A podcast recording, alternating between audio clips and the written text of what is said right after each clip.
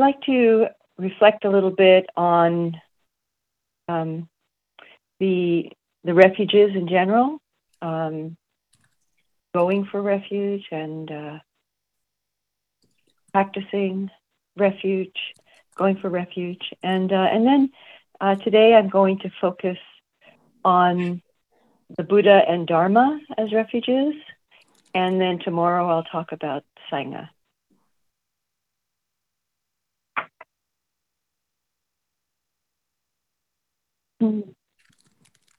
So, um, so going for refuge uh, in some in some traditions, it's a an actual a kind of initiation, a formal um, like public ceremony that it it's a, a public expression of one's commitment to um, enter the path, uh, and um, and it's also, of course, an ongoing practice. Um, where this uh, insight meditation is in the early Buddhist school of uh, teachings, and uh, and I have not seen that done as a in my experience in um, as a kind of a, a, formal rite of entering it onto the path.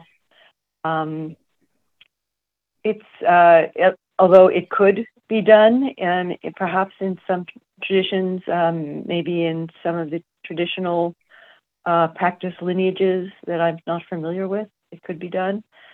Um, in my experience, it's it's an everyday practice that you know when, you, when we do our practice or when we come together to practice that um, that we go for refuge.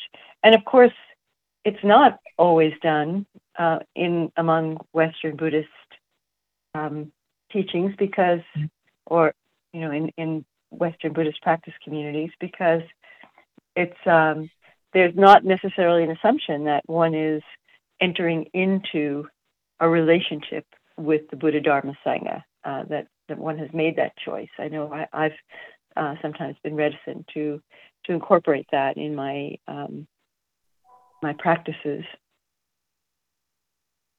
Um, so, uh, so going for refuge, uh, or um, yeah, going for refuge, which is the um, the actual literal translation of um, Buddhang Saranang Gacchami, uh, Dhammam Saranang Gacchami, Sangham Saranang Gacchami. Um, uh, sometimes called taking refuge, but going for refuge is is actually the literal translation, and uh, and so it implies that we are uh, somehow aware that we are in danger, becoming lost, of of drowning in samsara, of uh, we're we're in danger of endless cycling through realms of suffering, transient pleasures, and confusion. So it implies a kind of discernment that um, that we recognize that we're caught, or hooked, we're stuck in repeating habits that create misery for ourselves and others. Um, so, so there's this sense of you know seeking safety, trustworthiness, safe harbor from danger, and that's actually a um, a certain a certain accomplishment. I, like to actually know, oh, there's something that could help me. Uh, it's and that that I'm caught. You know, I tend to get caught, uh, and um, yeah. So looking looking for well, what what can I? Where is there safety? Where where can I get some help? So so it's that it's that, as I mentioned earlier, it's that kind of um, shift in direction or a choosing a direction, and then and then it's an act that is as as practice deepens uh, and we, we we come to understand um, what practice means. It becomes a deeply intimate um, orientation and reorientation uh, that's repeated over and over in our lives. These are reliable values. this is the way that I can direct myself, uh, aligning with wakefulness, aligning, aligning with nature, um, with with a deep insight into the nature of things, um, aligning with our conscious capacity to be aware, be awake and present in our lives. Choose. Mm-hmm. Um, when in in uh, researching Teach This Retreat, I um, I came across a, a, short talk from Ajahn Sucitto, who uh, Ajahn Sucitto is uh, a monk in the Thai forest tradition. Uh, it's a monastic tradition um, that is has um, been very present in bringing um, the these uh, the Dharma to the West um, in a within a monastic um, lineage, and um, and I uh, he's one he's a teacher that really speaks to my heart, and um, I found it very interesting that he speaks about the difference between an attitude of attachment towards the conditioned world, so uh, kind of always looking for the next thing, the next um, thing that will make me feel more satisfied momentarily, and then that fades and so on. And an orientation toward the unconditioned or nibbana, awakening, as uh, uh, and he um, so the unconditioned is this is this mind that doesn't grasp, the mind that doesn't resist, the mind that is open and um,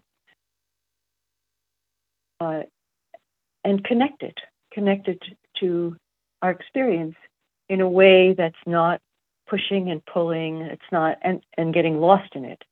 And also a mind that doesn't um, get confused and space out and zone out. So, so this unconditioned awareness um, is is a, a mind of, of clarity and openness, non-preference. Um, so, so he uses a kind of analogy between, you know, the the ordinary world of samsara uh, and uh, an orientation toward awakening as analogous to being attached to time or being more oriented towards space.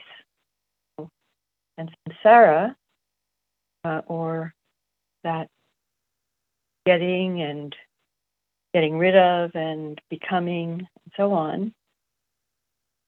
Um, we're concerned with getting something for the future, or we're we're into anger, resentment, or longing about something that happened in the past. Um, we're confused. Um, the expression go is used wandering on. So we're wandering on and on in um, that time and causality. Um, and and and uh, Sucitto ex- suggests that that going for refuge is something that's outside of time, and um, and we could think of it as more space than time. So in space, we think if we use this analogy, we're orienting toward toward openness, toward recognizing how we how how that how we structure our understanding, how we relate to life can be quite narrow. And and opening to being becoming bigger, becoming wider than that. Um, recognizing that that the story that we tell ourselves is not the whole story. And we can begin to experience uh, uh this in meditation. As, as the mind becomes calm, uh, we can open up some space around our stories and preoccupations. And we can begin to see as the mind becomes still and and we recognize gotten hooked, and then let go. We don't have to push it away, but we just let go. And we can see how they dissolve when we stop holding on to them. Maybe not right away, but everything is of the nature to change. And so when we stop energetically grasping on to our stories and preoccupations, and we find a space that's bigger around it, around them, they begin to shift and move and move through us. Just opening up, beginning to open up to a sense of the body uh, and inhabiting the body in a way that um, that we we have a sense of the wholeness of the body and abiding in awareness of its changing and moving presence. Uh, that even that simple practice can open up more spaciousness in the mind because we could get so caught and constricted and contracted around a story that we forget we have a body. We get disconnected from our body. Um, certainly experience that.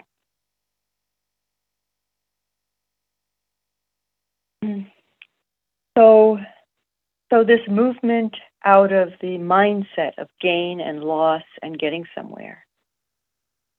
And um, Ajahn Sucitto calls this a faith orientation.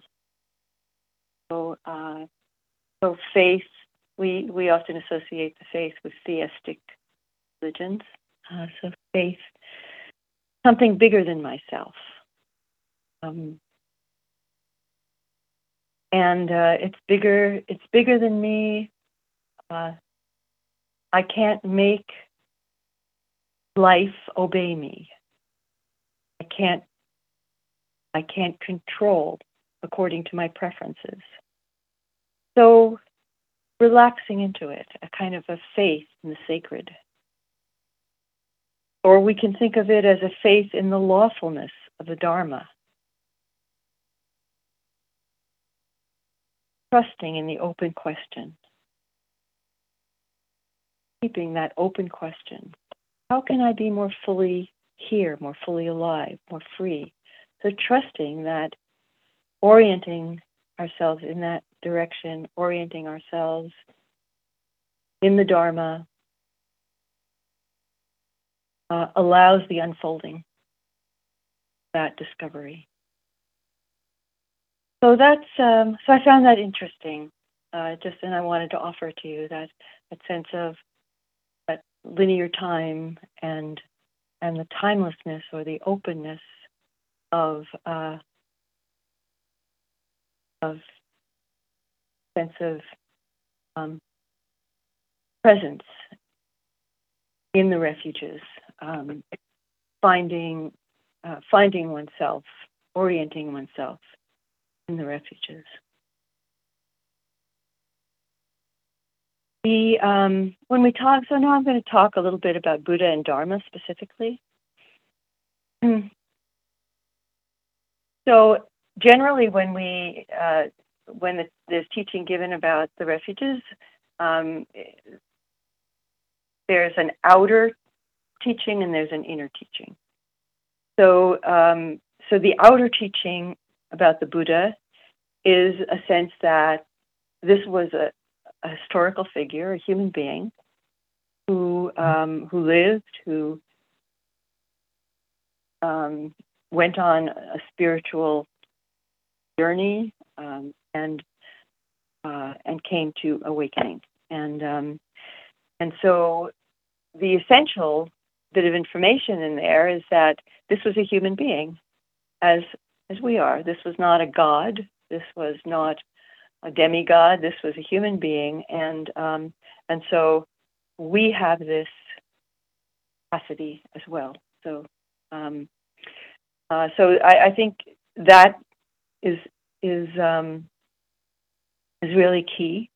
Uh, and another thing that is helpful in in considering the Buddha as refuge is uh, is in if when we read the discourses about the Buddha, and the, the, the discourses in the Pali tradition are all um, teachings given by the Buddha, but they're also descriptions of of the Buddha and and what he did and how he appeared and how he acted, and um, and we see and discover that that um, he embodied really beautiful qualities.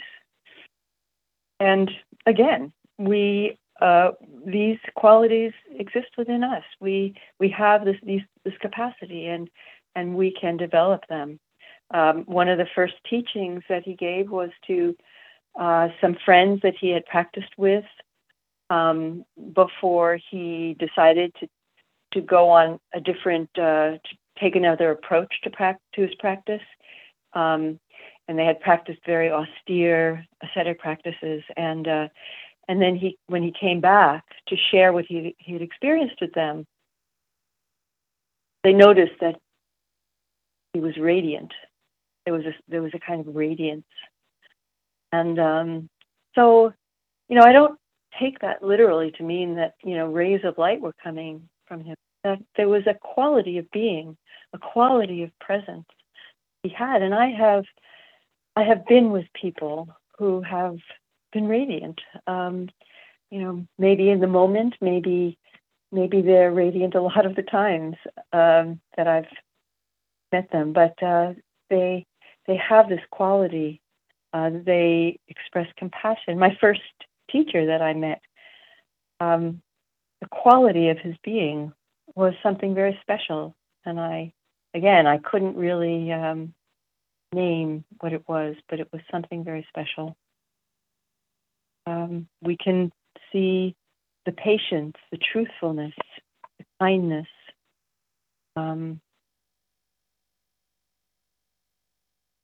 I want to uh, to read a little poem from um, this book, The First Free Women, um, Poems of the Early Buddhist Nuns. It's a, uh, a fairly recent translation, and it, it's um, the poem by uh, a nun named Sujata, and the title is Born at the Right Time. The day began just like any other. We dressed, ate breakfast, and went to the park. As we were passing the Anjana woods, I remember someone saying, Let's go see the monastery. We pushed open the door, and there he was. How did I know? It was the eyes. I sat down, and the Buddha taught me the Dharma. You there. Be ready. Does today feel just like any other day? So that that experience of connecting with this person um, uh, was very profound for her, and uh, and so this um, this refuge is, is open to us. Um, and uh, and we can also um, experience devotion to uh, beings that we feel embody these awakened qualities. Um, and so these can also be practices. Uh, um, so so sometimes people uh, sometimes people have a, a devotional um, relationship with the Buddha, which can be very heart nourishing.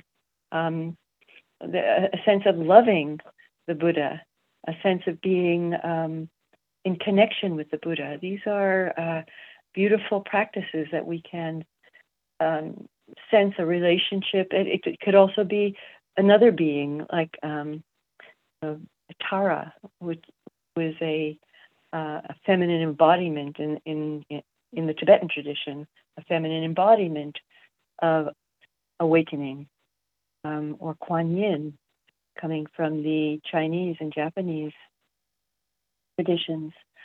So there, there are ways of connecting with awakened beings that bring our hearts and a sense of relationship, and these are these can really nourish our practice, and they are skillful means and and very deep.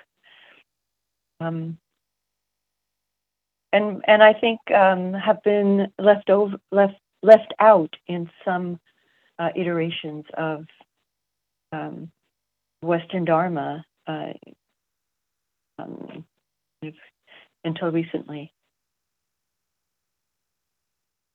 So, the inner sense, the essential meaning of going for refuge in the Buddha, is aligning ourselves with wakefulness, uh, which is our core being. Capacity to know, mindful, this original brightness of awareness. So, what do we know? We know whatever is arising in our experience. The knowing is the open, awake mind. So, when the mind is not clouded and in the and, and colored and and made murky by um, by different kinds of uh, afflictive emotions.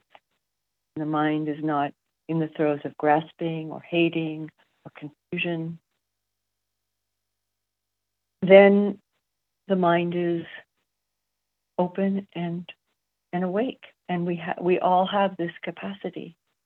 Uh, and so, going for refuge in the Buddha is aligning ourselves with this awake mind. Um, and and and we know what's arising in our experience. Um, without judging, without identifying with it, without preferring this over that.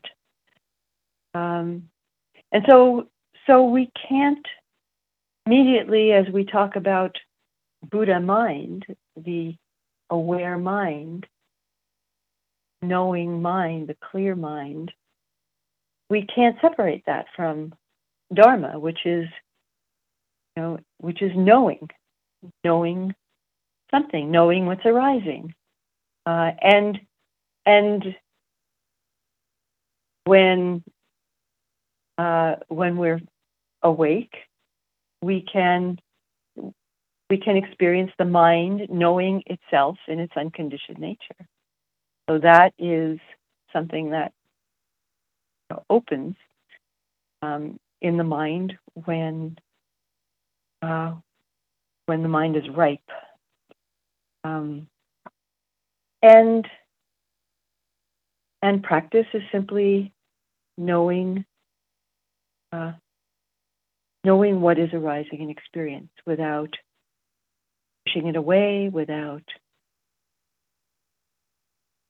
uh, preferring this over that. So, what does Dharma mean? Um, so the the outer meaning of Dharma uh, are the, the teachings, uh, the teachings of um, uh, of the Buddha. So, uh, seeing the impermanent nature of things, seeing seeing the that that we can't hold on to our experiences, that when we do, it's suffering. Um, dharma simply means how things are. Um, and uh, know how this is right now. So we might follow particular Dharma teachings such as mindfulness of breathing, generosity, patience. Um, so those are helping to align our minds with um, things are, with the nature of things, the truth. Or Dharma can simply mean being open and present. Even if we're not remembering any particular text or teaching or instruction. Just turning toward our experience and being open. Ajahn Sumedho, another of these Thai forest monks, says the essential practice of refuge is that the inner refuge of awareness meets the inner refuge of the way things are. And the Buddha knows the Dharma. Buddha knows the Dharma. So the mind knows what's happening without trying to change it, push it away, or so. So that's sincere intention enacted over and over again to take refuge in openness and awareness. Recognizing that there is no real refuge from suffering in denial, rejection, in avoidance, or in escape into pleasant feelings.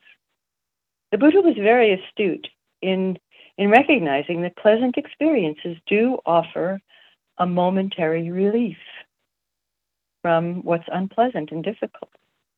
And he said those who were untutored in the Dharma, when faced with pain, would flee pleasant sensations. There's a brief respite, but it's not a real refuge because it's impermanent, and the next moment it's gone.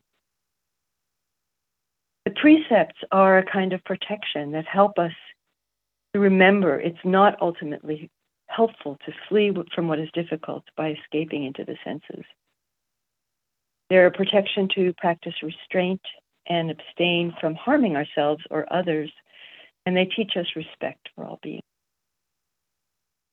So, knowing our moment by moment experience, this is the inner refuge in the Dharma. What arises from conditions is everything we experience through our senses, is always dukkha,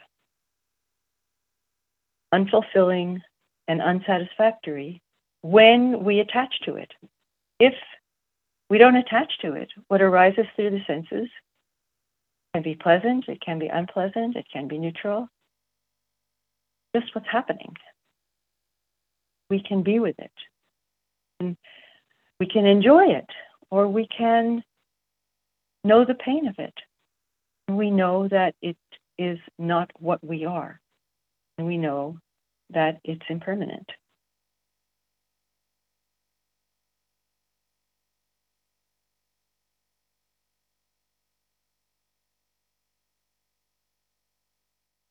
So, so we've all been in this story that we we find ourselves in some kind of mood or in some kind of of um, situation. Uh, we're reactive, maybe jealousy, maybe anger, resentment, uh, feeling left out, feeling like we're excluded. Um, there's contraction and there's suffering. We've all been in this story, some version of it. And uh, maybe very recently. Um, and and at some point, mindfulness wakes us up, and we recognize, ah, there's suffering. That's the first thing that Buddha said is important to notice. First the Four Noble Truths. Oh, there's suffering. And and waking up, we become aware of it. Become aware of, oh, anger is like this. Jealousy is like this. Attraction is like this. Confusion is like this. Acknowledge it. Feel the stickiness, the contraction of it. Be with it with kindness, with compassion and allow it to dissolve. Because what is of the nature to arise is of the nature to pass away.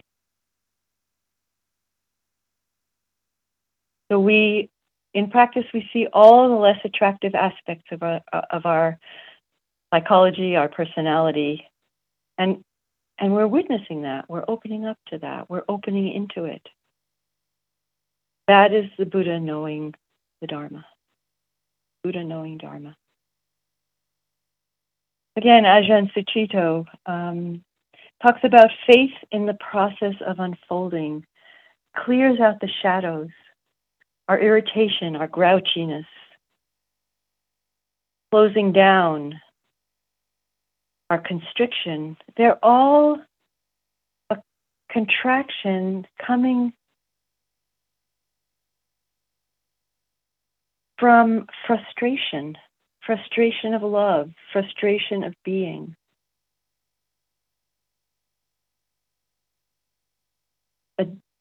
there's it's it's not it's not coming out of some badness it's coming out of heart that wants to be happy and somehow has not found way. And so so that that closing down, that constriction, we can turn toward the natural potential that we need to open up. We need to open out wide. We need to open the heart. So it asks of us a kind of fearlessness, which we perhaps need to find our way toward in our own at our own pace, in our own way. Courage to be with how we are in a wide, spacious way. Your process.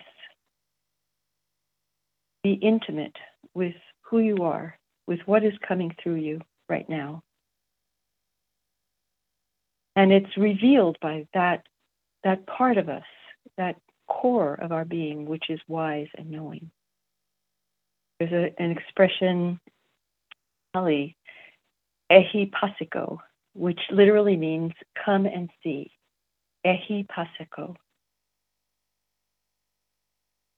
Uh, and and the Buddha never asked us to um, take anything on belief but he always said, Come and see. We all create the world we live in through our perceptions. Our perceptions are formed of our experience and many conditioning factors. So, so two of us might be standing on the street together, side by side, and see some event happening people walking by, house, dog running, anything. And we perceive it differently because of the conditioning of our perceptions, our, our minds, our experiences, our upbringing, all the conditioning factors of our lives. So taking refuge reminds us not to believe our conditioned perceptions, that that's not the end of the story. Might be how we're taking it in, but it's not the end, it's not the whole story. The reality of this moment is Dhamma. And the Buddha, our inner awakeness, realizes the way it is, which is impermanent, dukkha, and anatta permanent, anicca, dukkha, anatta. Permanent, ungraspable, unreliable, and everything contingent, everything interdependent. Of course, all of these topics are deep and can take much more um, So, if you want to dive more deeply into part of it, you might um, sign up for one of our small groups and we can take a piece of it and uh, explore it more deeply. So, if we have trust in awareness, everything in our life can help us awaken. Our responsibilities are not obstacles. Our work, our relationships, perhaps sometimes we feel that they get in the way, but they don't. They don't get in the way of becoming free. That's a belief that we might have. That's perception. We can recognize true nature, the Dhamma, in everything. Everything can be a teaching and a teacher for us. when we're fully aware, we know the world as the world. We can be with the world with an open heart and an open mind. So, thank you for your attention, for being present, and for being to the Dhamma.